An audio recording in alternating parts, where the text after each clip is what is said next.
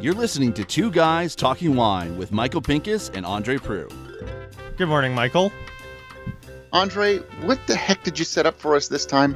Uh, I think there was a little bit of a, a both of us. We got an email out of the blue uh, from a guy named Paul K out on the west coast of the United States. And and I said, you take this one, and you just ran with that ball. That's right. Paul uh, hosts a podcast and uh, has been a wine vendor for a very long time. And he hosts a podcast called Wine Talks. Uh, and when I did my research before we booked the guest, it looks like he actually uh, is sort of the West Coast version of us. there, there is no other version of us. But if you want to put that uh, moniker on somebody and, and hang that albatross on anybody's neck, sure, let's give it to Paul. So two guys talking wine. I think of it Southern California be like two dudes rapping, you know, vino or something, right? but we're we're in, we're up in Canada, and you are uh, one's one's in Quebec. Uh, no, no, Correct? we're both in we're both in Ontario. Just uh, if you take a look at the Great Lakes, there's Lake Ontario there. Uh, Michael Yes. is just a stone's throw away from Buffalo, and I'm a little bit further up the highway in Toronto. We're we're in what's called the Golden Horseshoe. So I'm at the bottom of the horseshoe, and Andre's basically at the top of the horseshoe.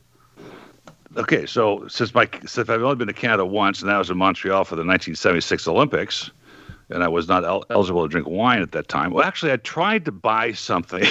I tried to buy a six pack of beer on a Sunday. In Quebec, you can do that any age. Okay, not in 1976 because I got yelled out of the liquor store. That's probably because you didn't so speak ang- French. Yes, in French. She was so angry. I'm like, I don't, what did I do?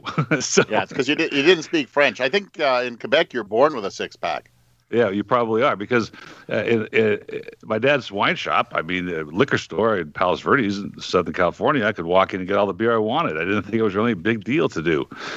Uh, so tell me about. I want to talk to you guys a little bit about the podcast. We're going to get into the, the the consumer confusion of wine in Canada and some of the COVID restrictions that have caused a lot of problems throughout the world, but uh, particularly in Southern California. I want to talk about Canada. But tell me your background in wine. You're, you're wine writers. Um, critics per se? Were you tasting wines and rating them? What do you What do you do with your wine background? Well, age before beauty here, Andre. So I guess that's me. Yeah, there you have it. Ha ha. uh, so uh, I've been a wine writer for uh, for over 16 years. Started um, uh, by just loving Ontario wine, and um, I, I I don't know how many people in California know that Ontario makes you know not just ice wine, but actually you know real honest to god Cab Franc, Chardonnay, Pinot Noir, all kinds of great stuff. And uh, I just I just started a, a website and then uh, blossomed from there. So I, I travel as much as possible. Not not this year, obviously, and not last year. Uh, tasting all kinds of wine, writing about it, um, and uh, I'm a I'm a guy who drinks and I know things. Well, there you have it. You know, I'm sure you could wax poetic after you do that. And so, but uh, tell me a, a little. Well, go ahead, Andre. You tell me. yeah, Mike, uh, Mike I, I sort of started a similar way to, to Michael, but it was a little bit by accident. Um, I grew up in, in Western Canada, just north of North Dakota, so it's I think a lot of similar industry, a lot of ranch land and farmland up there. And when I moved to uh, Ontario in 2007, I got my hands on every bottle of Ontario wine that I could, and I, I can't emphasize this enough. We make more than ice wine here in Canada. Uh, some really great Pinot and Chard and, and Cab Franc if you're looking to, to check it out. But um, I work as a producer at News Talk 1010, one of the largest talk radio stations in Canada, and they um, they basically forced me to do a weekly segment on wine, and I was just like, "Yo, I, I don't know anything about wine," uh, and they said, "Well, Wow. the listeners don't know that and um you know i kind of took the opportunity to learn as much as i could and my paths led me to michael. And to be perfectly honest uh, michael having a few years under his belt uh, definitely influenced and sort of took me under his wing a little bit with our tasting together. And um, you know about five years ago we started uh, the podcast together because uh, he has a broadcasting background as well and that's how things came together. And we've sort of become the uh, de facto insider information on what's happening in uh, Ontario for uh, consumers and for producers. So if uh, anyone wants to learn anything about Ontario wine, we've got a really great series called the Legacy series where we actually talk to the people who founded the Ontario wine industry. And, uh, you know, I know this is a long winded thing to say, but if you're an American and you love your Oregon wine, the industry in Ontario started about the exact same time with kind of the same sort of mindset. So, you know, when when Dick Erath and uh, David Lett were planting their vines, we had Donald Ziraldo and um, shoot, I'm having a brain fart, Michael Kaiser, Karl Kaiser. I heard Uh. Karl, Karl Kaiser, Don Ziraldo. Yeah. Those are the people who founded founded our industry. So lots of stuff to Well, check out. they, they started the first first post prohibition winery uh, in Ontario. with Vinifera. with People don't Vinifera. realize that, that Ontario had prohibition as well. yeah, I was Just just going our to ask that prohibition question. led to monopoly, uh, whereas the American prohibition led to a little bit more of a free enterprise. Yeah, well, don't get me started on Joe Kennedy. but this is an interesting uh, grassroots uh, approach to this. And for the for the listeners, ice wine is basically wine made from frozen grapes. And I think to call it ice wine, it actually has to be frozen in nature. Now you can't just put it in your refrigerator Correct. and, Yes. and squish it. But Has tell me, min- uh, has to be minus ten degrees, and then it gets uh, it, it freezes on the vine, and then it gets uh, that pressed while it's still at minus ten. It's it's by the way, it's, it's not a 18 bad it's thing 18 degrees. 18 for that, degrees right? Fahrenheit for your listeners. not minus Yes, 8, right, not yes, minus yes, 8 Thank you. Fahrenheit. Tell me, uh, also for the listeners, we very familiar with the, the Niagara Peninsula. Lots of wines from there, reds and whites, uh, interesting varietals. But other parts of Canada, the, the provinces, where are there interesting wines to have besides Ontario? British Columbia would be number one outside of Ontario. if you love uh, Mm-hmm. like if you love California or Washington, BC, like the Okanagan's definitely a place to look. Um, we've got some really cool up and coming stuff that is so under the radar. I think most Canadians wouldn't know about it in Quebec.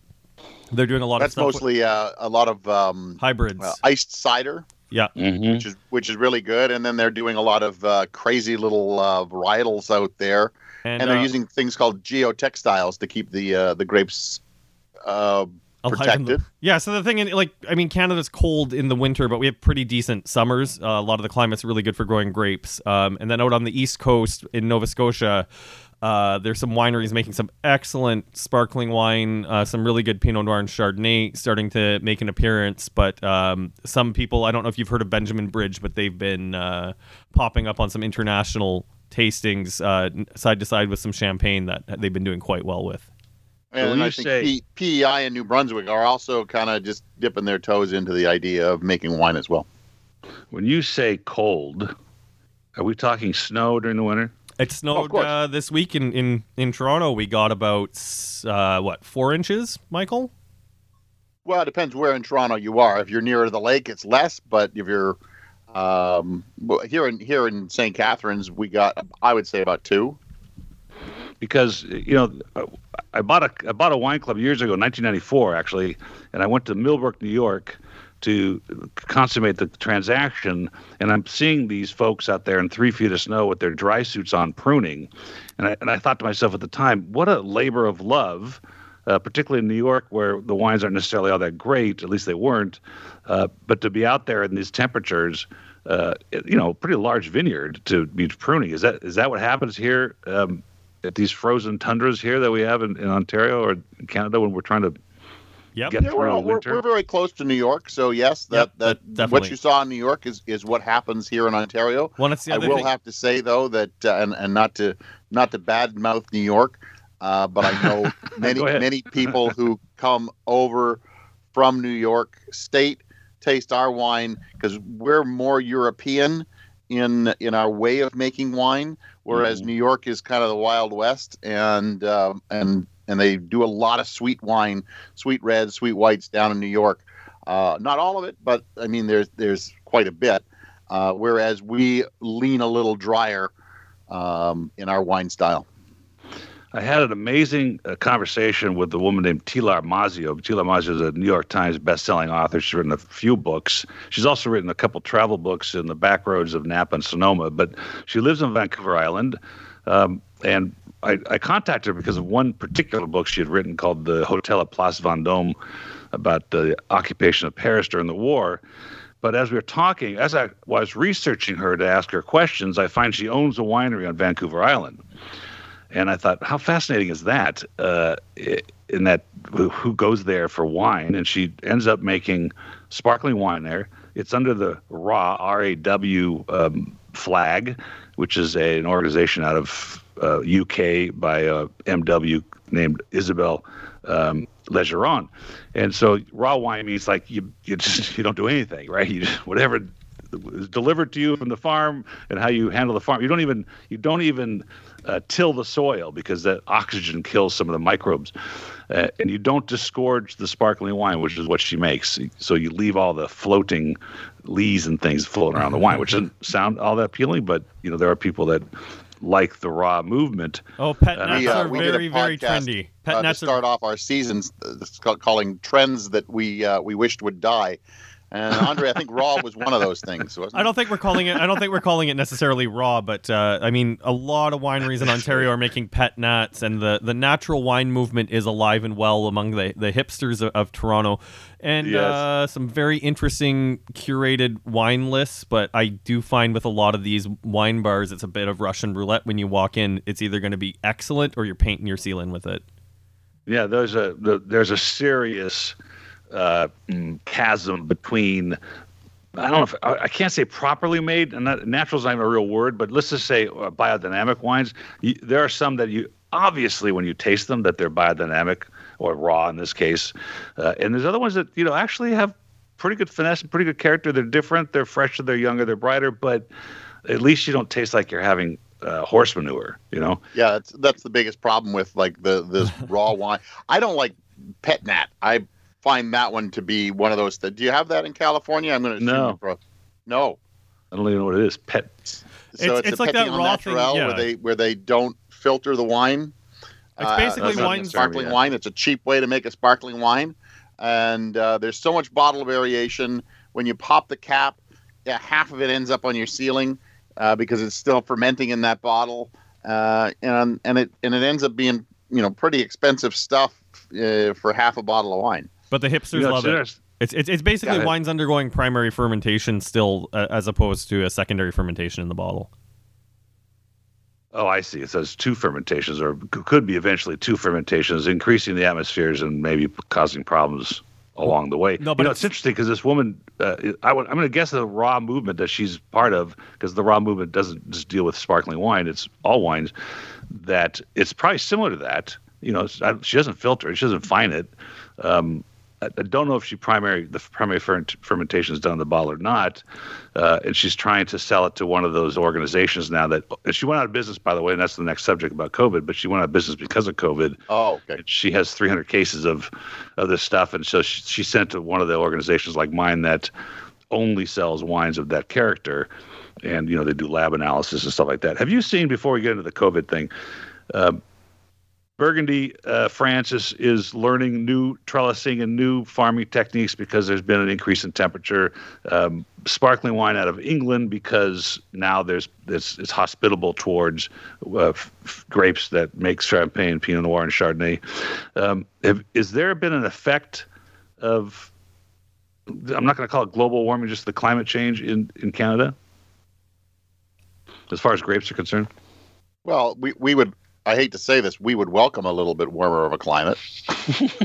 you know, and the, I think the other thing that it's hard to pinpoint whether or not it's had a, a huge impact because the the other thing is the industry here is so young that naturally the the winemaking has gotten more consistent as people have gotten better at it. We have a college that teaches winemaking down in Niagara as well. But I know when I first started writing about wine in 2010, we had some really great wineries that were vastly inconsistent. Um, and you know the thing about the climate in Niagara on that on that peninsula right close to the lake is it does really well with a lot of different varieties of grapes, and it, it's almost like there's a bit of a debate about whether or not the climate is more Bordeaux and more Burgundian. So like you'll get really excellent, elegant, you know, finesse like Pinot Noirs. And you know, in a hot summer like 2020 in Niagara was blistering hot, like lots of days above 90. Uh, I'm sure we hit 100 a couple of days, which is uh, Michael. Did we hit 100 a couple days? Wow. I'm doing I, the, don't- I don't remember a hundred. That's dramatic. But, uh, I'm sure. I'm sure we, we could. We're we're we're seeing a lot more, uh, as with everyone else, extreme weather. So like the winter of 13, 14, and then 14, 15 were incredibly cold winters. So Andre, you'll have to do the uh, the uh, the translation again. But it hit minus 30 I, actually, I think at minus 32. Yeah, it, the- hit, it, the- hit, it hit the- zero, which is the temperature that, that kills vines. Vines don't come back Yeah. after it gets to gets to zero. So, So, so, like, we hit minus It meant 32 and minus 36 in both those winters, and we we lost 30 percent of the crop the uh, one year, and then another 30 percent the next year. Wow. Uh, although 15 was a great growing season, it was it was very uh, it was a very short crop kind of season. Um, so we are seeing those those crazy uh, extremes, and you know the Niagara Falls does not freeze; it actually froze both winters. It had yeah, it hadn't frozen in a hundred years, wow. and then I it think froze I read that. two years in a row. yeah. Yeah, I think I read about that. In fact, there's pictures that were phenomenal about that. Uh, Yeah. You know, I, uh, and this is not a political show, so I'm just not venturing into the subject for any political reason. But I was reading one of the Tilar's book is called Widow Clicquot, and since and I think that was probably inspired her to make sparkling wine in Vancouver Island. But um, there was a mini ice age in Champagne, France, in the late 1700s, early 1800s. It lasted like 15 years, like a cool wave that could have destroyed almost all the vines. It didn't, and people survived it. But I thought, how interesting is that? This a mini ice age. That's kind of what we're going through the opposite. But whatever. Let's not talk about that. But you said you did say something you might be considered politically incorrect. And that'll lead us to the COVID conversation, and that is, uh, you're talking about, you know, you could do use some more warming, war, warming weather. I'm like, where's COVID 20? Because COVID for the wine business, at least the direct to consumer side, has been phenomenal on all fronts. I mean, wine.com, uh, wine access, um, all my young, the small competitors like me have all have Uh-huh, all uh-huh. experienced a, gr- a great spike in the consumer trends. And this is Um, where and- we get to see the the real big difference between the United States and Canada. Yeah, exactly. We we Why? What happened? Well, our our wine our wineries saw a bit of a, a spike, especially at the beginning. So, like in April and May, because they were all closed, uh, and they and they started to see uh, a little bit of a of a spike uh, in, in sales, uh, especially online sales. But when your online sales start out at you know almost nothing, you know any kind of jump is is a big deal. Uh, and then we opened up a little bit for the summer, July, August, September, October, and then you know I think mid October we we shut it down once again, um, and you know it's gone online again. Uh, the problem here is that uh, you know we don't have Andre. I think there's only one shipping company that actually ships wine because Canada Post refuses to do wine. Well, and apart from that, too, we have a government monopoly in Ontario. So the, the vast, vast majority of sales are run through the LCBO, the Liquor Control Board of Ontario, which is an organization that was created post prohibition. We had prohibition in Canada, not as bad as the United States, uh, but it has had a long lasting impact on the industry. Most people don't order wines from wineries direct. Um, and there are a handful of wineries that have licenses for private stores that largely existing in grocery stores or in, in plazas but the companies that hold these licenses are generally making mass produced factory produced wine bulk wine purchased from outside of canada blended with inferior hybrid grapes in canada or cheap bulk wine in canada and then sold to consumers for eight nine dollars a bottle which in Canada is quite expensive because the LCBO doesn't give us any breaks on our prices. Uh, I guess the bottom line is the the wineries here are struggling. Um, they naturally weren't able to hire as many people as they normally would uh, because a lot of their wineries use migrant labor.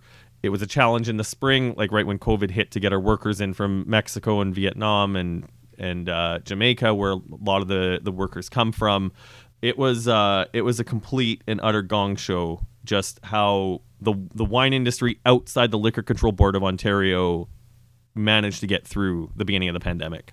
And, ju- and just to let you know, Paul, how, how the LCBO works, the LCBO has uh, what's called a floor price, which means you cannot sell wine under this price. So, like something like Two Buck Chuck, even if it came to Ontario, would have to be uh, at least, I think the floor price is about seven eighty five these days. Yeah. So it would have to be seven dollars and eighty five cents. And Seven Buck Chuck just doesn't minimal have the same It ring could to not it. Go any lower?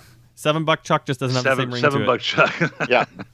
You know, that's interesting because when I started hanging around my dad's wine shop in the 70s, uh, it was very similar to that in California. I'm not sure if it was a federal thing or not, probably not, where um, I could not sell Jack Daniels, or we could not sell Jack Daniels cheaper than the other guy. We couldn't sell uh, at that time the same Mondavi cab cheaper than the other guy. There was a book called Patterson's. That was the Bible. That's what the prices you charged. They weren't controlled like it sounds like you you have in Canada. Still have. So it sounds like to me. Um, you you have no walk-in trade, you have no tasting room trade, and there's really no direct-to-consumer trade because, as we talked off camera there a little bit, that you cannot ship amongst uh, stores and residents in Ontario. How about the other provinces? Can you ship uh, between uh, a, a, retail store or a state store to to a consumer? Not a retail legally. store, state store. What are you talking about? Yeah, not legally. yeah, sorry. Am I nuts? I mean, Oh, it's insane. Like, like, listen, Michael and I have been beating that that drum for a, a long time, and you know, I've written columns. I, I've written a column columns in newspapers in the past where you know I proudly I proudly flout the law as much as I can. Thankfully, Canada Post isn't too diligent with checking packages, so I'll discreetly send a case of wine, say to a family member outside of the province that they can't get in Ontario. But the, the consumer, mm-hmm. the consumer. Now you've been flagged, Andre. Oh, that's you fine. have and you been pack the, flagged. and you have to pack the hell out of it. Oh, Right? I, listen, I've re- I've written I wrote about it in a nationally distributed newspaper. If they haven't caught me yet, I don't think it's going to happen now. Yeah. Now, now But- but I mean, the write consumers- olive oil on the outside, and it's his Yeah, of product course. in Canada. We don't go Well, The consumers Okay. hurt. The consumer the consumers get hurt from it because the selection varies greatly from province to province. Um, Ontario is right next to Quebec. Obviously, so the Quebec have their own monopoly, the SAQ, similar to the LCBO, and they have an um, uh, I won't say amazing because I'm talking to someone from California, but they have a half decent selection of French wine. And Michael and I frequently need to get friends and colleagues to mule wine for us. Oh, you're going to Montreal or, or Gatineau for the day? Here's our shopping list. We'll see you in a couple weeks. Wow. Can you can you drive it over state lines?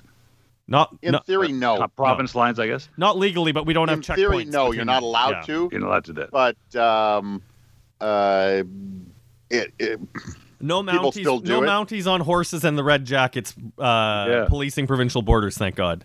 Dudley do right. So, so I, I got I got an answer for you though, because you said you wrote olive oil on the side of the box. If they stopped it, the LBCO LBCO dro- stopped the package before they open it. You just tell them it's vinegar, and they'll say eh, because you haven't tasted it yet, right? Correct. It's like. Have you? How do you know it's not? The stuff I sell is vinegar. It's not very good. Okay, so don't don't bother me because how much volatile acid has to be in there before it's no longer wine? It's vinegar. So well, as, That's as why much as I, I'd love to do that, I think it's Canada Post that, that looks it up. The LCBO, you know, all they want is their Canada tax Post. dollars. Let's Yeah. be Yeah, yeah, honest. Um, Anyways, on this week's but- podcast, how to ship wine from province to province uh, as discreetly as possible. well, as you as yeah, you know, exactly. discreet is discreet is the word. That's how you do it. If look, it's no different than the states, except that we have to deal with it 50 ways. You know, we we repealed prohibition, and Joe Kennedy was was instrumental in doing that and making sure that every state got control of its own destiny. Because that's more like Guido, you get Florida, and and uh, Hervé, you get you know Canada. I mean, sorry, you get uh, New Jersey. That that's all it really was. And you know why would they do that? Now the wholesalers of America have a stranglehold direct to consumer shipments. It's the only product in America that you can't ship like liberally any way you want to. And there's been a couple states that have thrown people in jail for doing it. So it's we deal with it all the time. There are it is a moving target. We get some states that decide, okay, it's okay for retailers to do it, but not wineries. It's okay for wineries to do it, but not retailers. then we find out two weeks in the trade magazine that one state opened and one state closed. And then the, our biggest problem is, uh, and I guess it's not as big a problem as what you guys are having, but uh, New Hampshire, for instance, might charge us by the gallon. Well, wine isn't sold by the gallon. I mean, the case is not even a round gallon, uh, you know, gallonage. Um, so they'll charge us a certain percentage by the gallon. So we got to calculate the 750 ml into gallons. Uh, the state next door might be quarts, and the state next door might be not gallons, but it might be percentage of alcohol. So if it's over 14 and a half or under 15 or under 14 and a half, whatever. So we have, uh, uh, you know, compliance issues that are a pain. You, you also have dry counties, don't you? Like completely Well- dry counties where you can't have booze in them at all. Yes, I'm supposed to be able to keep track of the counties in, for instance, Kentucky that are dry, and and we can ship next door, but I can't ship that to that particular county. Uh, Alabama, I I can a customer can join. We're one of the few clubs that actually ships to a, a, an Alabama to Alabama, but we have to ship it to the state store where the consumer can pick it up from there. Now, is it true? Jack Daniels is actually made in a dry county. That's true. You cannot taste Jack Daniels at the Jack Daniels plant. But, but- probably not too far away, you can drink as much as you want. In fact, Kentucky's a very interesting. Well, Jack Daniels is Tennessee, but Kentucky is one of the oldest wine states in the country. You can ferment 20,000 gallons a year or 25,000 gallons a year, no matter what size you are. In other words, in California, you you can make 100,000 gallons if you want, or 200,000 or 2 million, doesn't matter. You just qualify yourself. But in Kentucky, you're not allowed to ferment any more than, I think, 25,000 gallons of anything but you can distill as much as you want. so figure that one out. So the wine trade in, in Kentucky is sort of stifled by the distilled spirits trade. But um, That's hilarious. uh, let's talk about let's continue to talk about COVID for a second because here in Southern California, they just released uh, are just allowing now outdoor dining, and you know the restaurants were choked off. Uh, I am very close to the to uh, the restaurant business. My daughter's a baker, and we have a cousin here in Southern California who owns a had a restaurant for 30 years. He had 140 seats inside and then they shut that down and then they allowed you to open outside and he had 135 seats and he was doing much better during the outside dining uh, year over year than the previous year inside dining okay? So figure that out. But then the governor of california shut that down. So these poor people you know nothing zero dollars the wine trade stops and, and if, I, if you and i start a winery tomorrow in napa you put up all the money and I'll just do the selling, then um, we're going to try to get restaurants to buy the wine because they're going to buy the wine off their list. If it's on the list, they got to buy more of it. It's like an annuity. I don't have to make a sales call to get more wine sales from you as a restaurateur. But in many books and wineries were 80% restaurant trade to zero, you know, for the last six to eight months, zero dollars coming in through through the restaurant trade. So they're coming to folks like me. So we started getting access to wines that I'd never seen before: Silver Oak, Caymus, Austin Hope, places. Uh, that we're desperate to sell some stuff. Can you help us? And I'm like, I'll help you, but you gotta don't forget me. You know, in the future, uh, when this thing lifts. So it sounds like in Canada there's just zero, nothing going on. No direct to consumer sales, no walk in trade, no restaurant sales, no anything. uh, not How does Well, that at the- not not at the mo- at the at the moment we we we are pretty much shut down. We are under what they call a state of emergency. Uh, you can you can buy online. Uh, we uh, the, a winery will can ship it to you, uh, but there's no tasting uh, at the door. Um, Well, I, I- I was in a store today, and, and, and you couldn't even go into the actual not a wine store, but a, a, just a retail store, and and you had to order online. They wouldn't even let you in the store. You had to you pick it up at their door, and they gave you the the the machine to to make your payment. So there's no browsing through any stores. Wow. Yeah, I, I, Uh, got- so- I gotta say though, seeing on, on Instagram today, like a lot of the, the wineries in California starting to take the bookings. You know, it's I, it it gives me a little bit of, of hope for what spring will be in Ontario. Um, so another thing I didn't mention off the introduction is I run a small wine company. On top of what we're doing, I wanted to get a better taste of what it takes to run the business and see what it takes to go from from grape to grape to bottle, uh, and I make about 400 cases of wine a year with my company. Um, at the beginning of the pandemic, we had 200 cases of rosé that we needed to sell, and I was sitting there talking to my my business partners because the way it works when you're selling, and, and 80% of our business was to restaurants. And on top of that, when you sell to restaurants in Ontario, the norm is 30 to 60 days payment. So you drop a case off and you magically hope the restaurant writes a check for you in, in 60 days. And let's just put it this way when the pandemic started, we we immediately had to come up with a plan where it was just like, you know, our, our rosé is called When Pigs Fly. It's got a cute label with some pigs with jetpacks, and we were already having a plan to print up little stickers of masks to put on the pigs where it's just like, okay, if we're still sitting on inventory in September, we're going to cut the price in half to break even, get these bottles out the door, and we're going to call it a, a pandemic discount. But some of the restaurants, so one of the nice things about the pandemic, if I can call it a nice thing, is our some of our alcohol laws got modernized where mm-hmm. restaurants let you take bottles to go. You weren't able to do that before. So what restaurants did was they cut their markups on the bottles and all these restaurants in downtown Toronto, these fancy wine bars with really access to really great wines you don't see at the LCBO, are now able to sell wines to go. Um, and, and we were lucky enough to end up on a couple of wine lists where we ended up not having to discount our discount our wine. But the other thing that changed too is, as someone who sells to wineries, restaurants are now paying up front, but you know it's the same thing where with certain people and certain agencies, you're having a bit of leeway.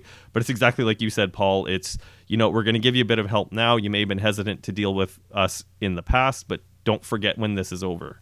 Don't forget us when this is over. That's the key. You know, we're we were we're buying we're buying a ton people the only thing that's happened too is that people are buying better around here uh, uh, the the type of wines has gone up the quality of the wine not quality because all the wines we sell are very good but uh, they they're i guess this disposable income is sitting on their on their kitchen table table now so they can afford to buy different wines and i was having this conversation today with an old old friend in the wine business and i thought you know who's going to go back if i'm if because of COVID, I'm buying now Austin Hope uh, $45 Cabernet from Paso. I like that big juicy style.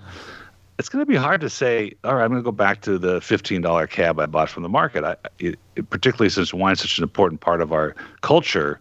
And, and when you're enjoying a good glass of wine and it starts to make you feel something different, uh, how are you going to go backwards and not spend the money that you were spending before? But um, did, did your restaurants or did the ABC, well, we call it the ABC here, we had relaxed laws in California as well. One of them was I get longer to pay. I don't have to pay in 42 days. I can pay in 60 if I want.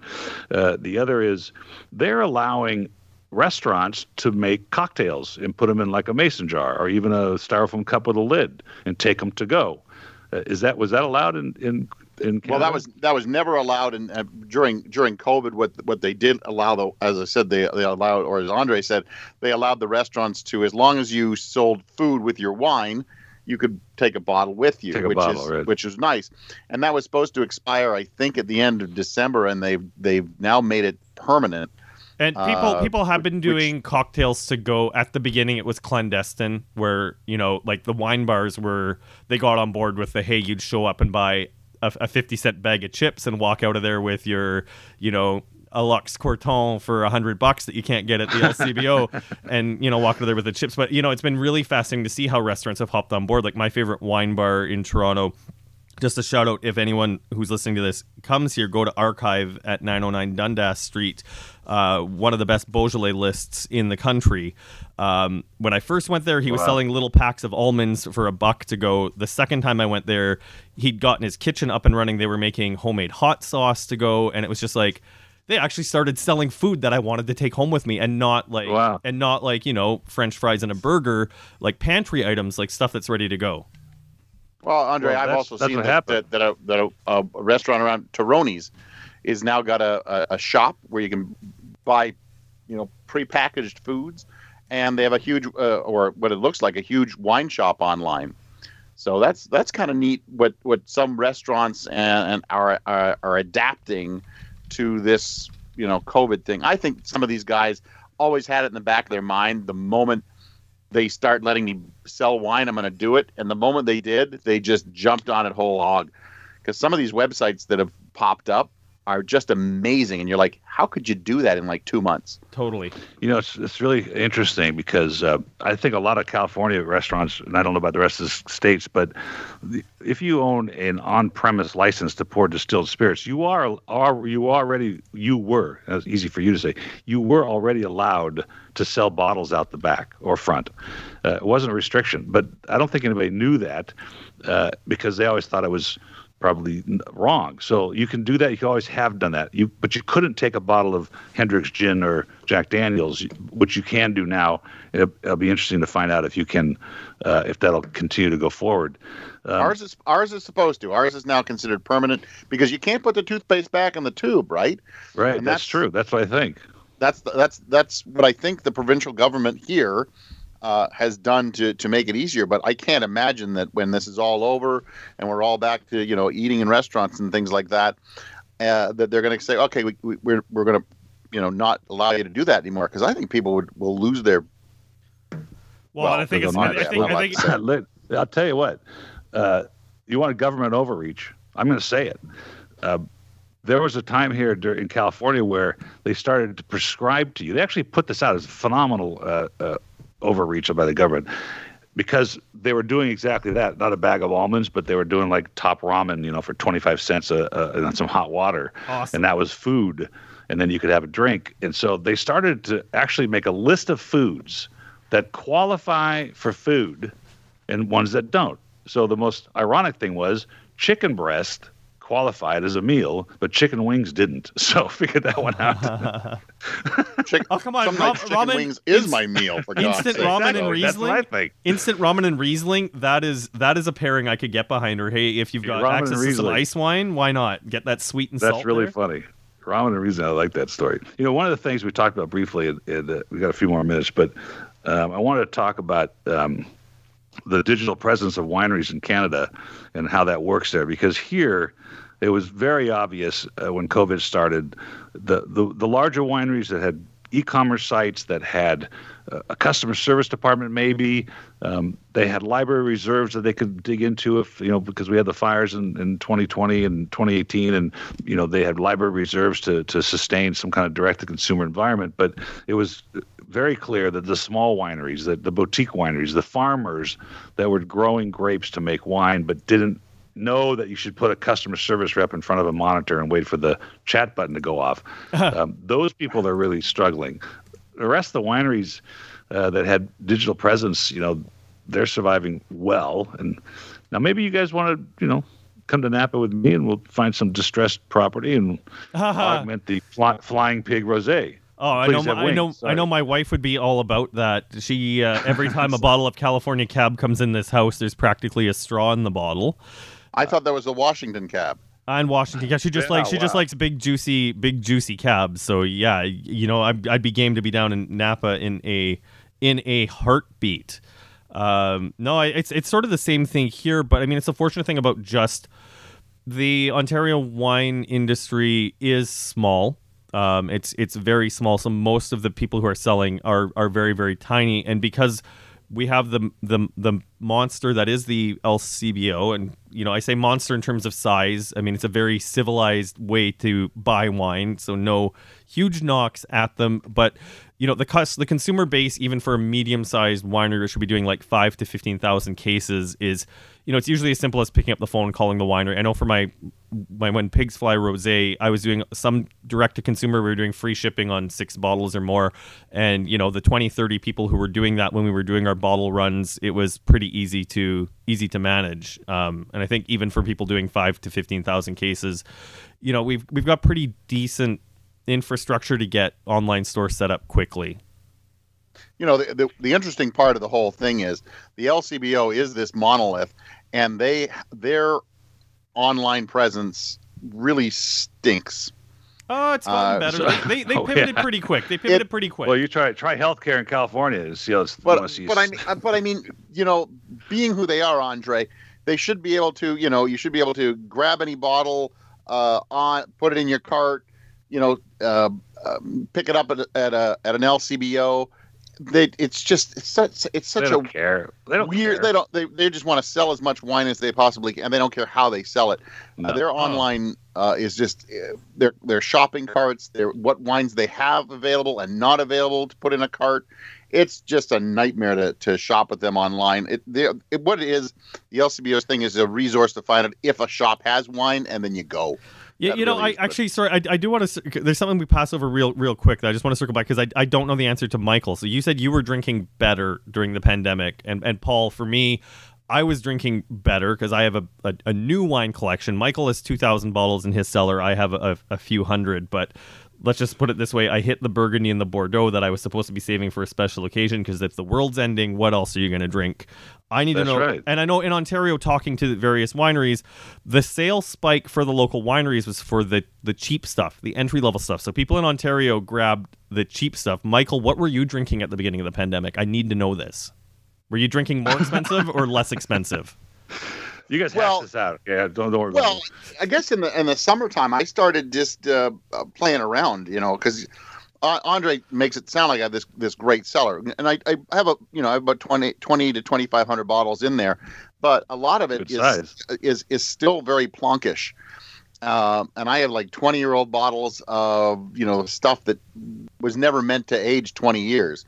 Mhm. And the fun part is is to open some of them up and go, oh my god, you know that Yellowtail Reserve actually did act manage to to survive 15 years. As Hey, hey, that was before Yellowtail went to 20 grams per liter residual sugar. At one Correct. point, it was wine. but Brutal. it's amazing. Well, it's a good So I- point. I, end up opening five to find one, uh, but Well- I, it, it's the shock the fun to find part. that twelve dollar bottle that has aged twelve years. That's kind of fun. That's the fun part. And I, the, and the question was, did you? What happened at the end? Were you drinking? uh, Well, at the end, we're still in it, but are you? Did you up that plonk to double plonk, or what? No, Would you end up? no, I still have lots long to, to, to drink. I, I'm I'm planning to drink every bottle in that cellar, or at least open the cork.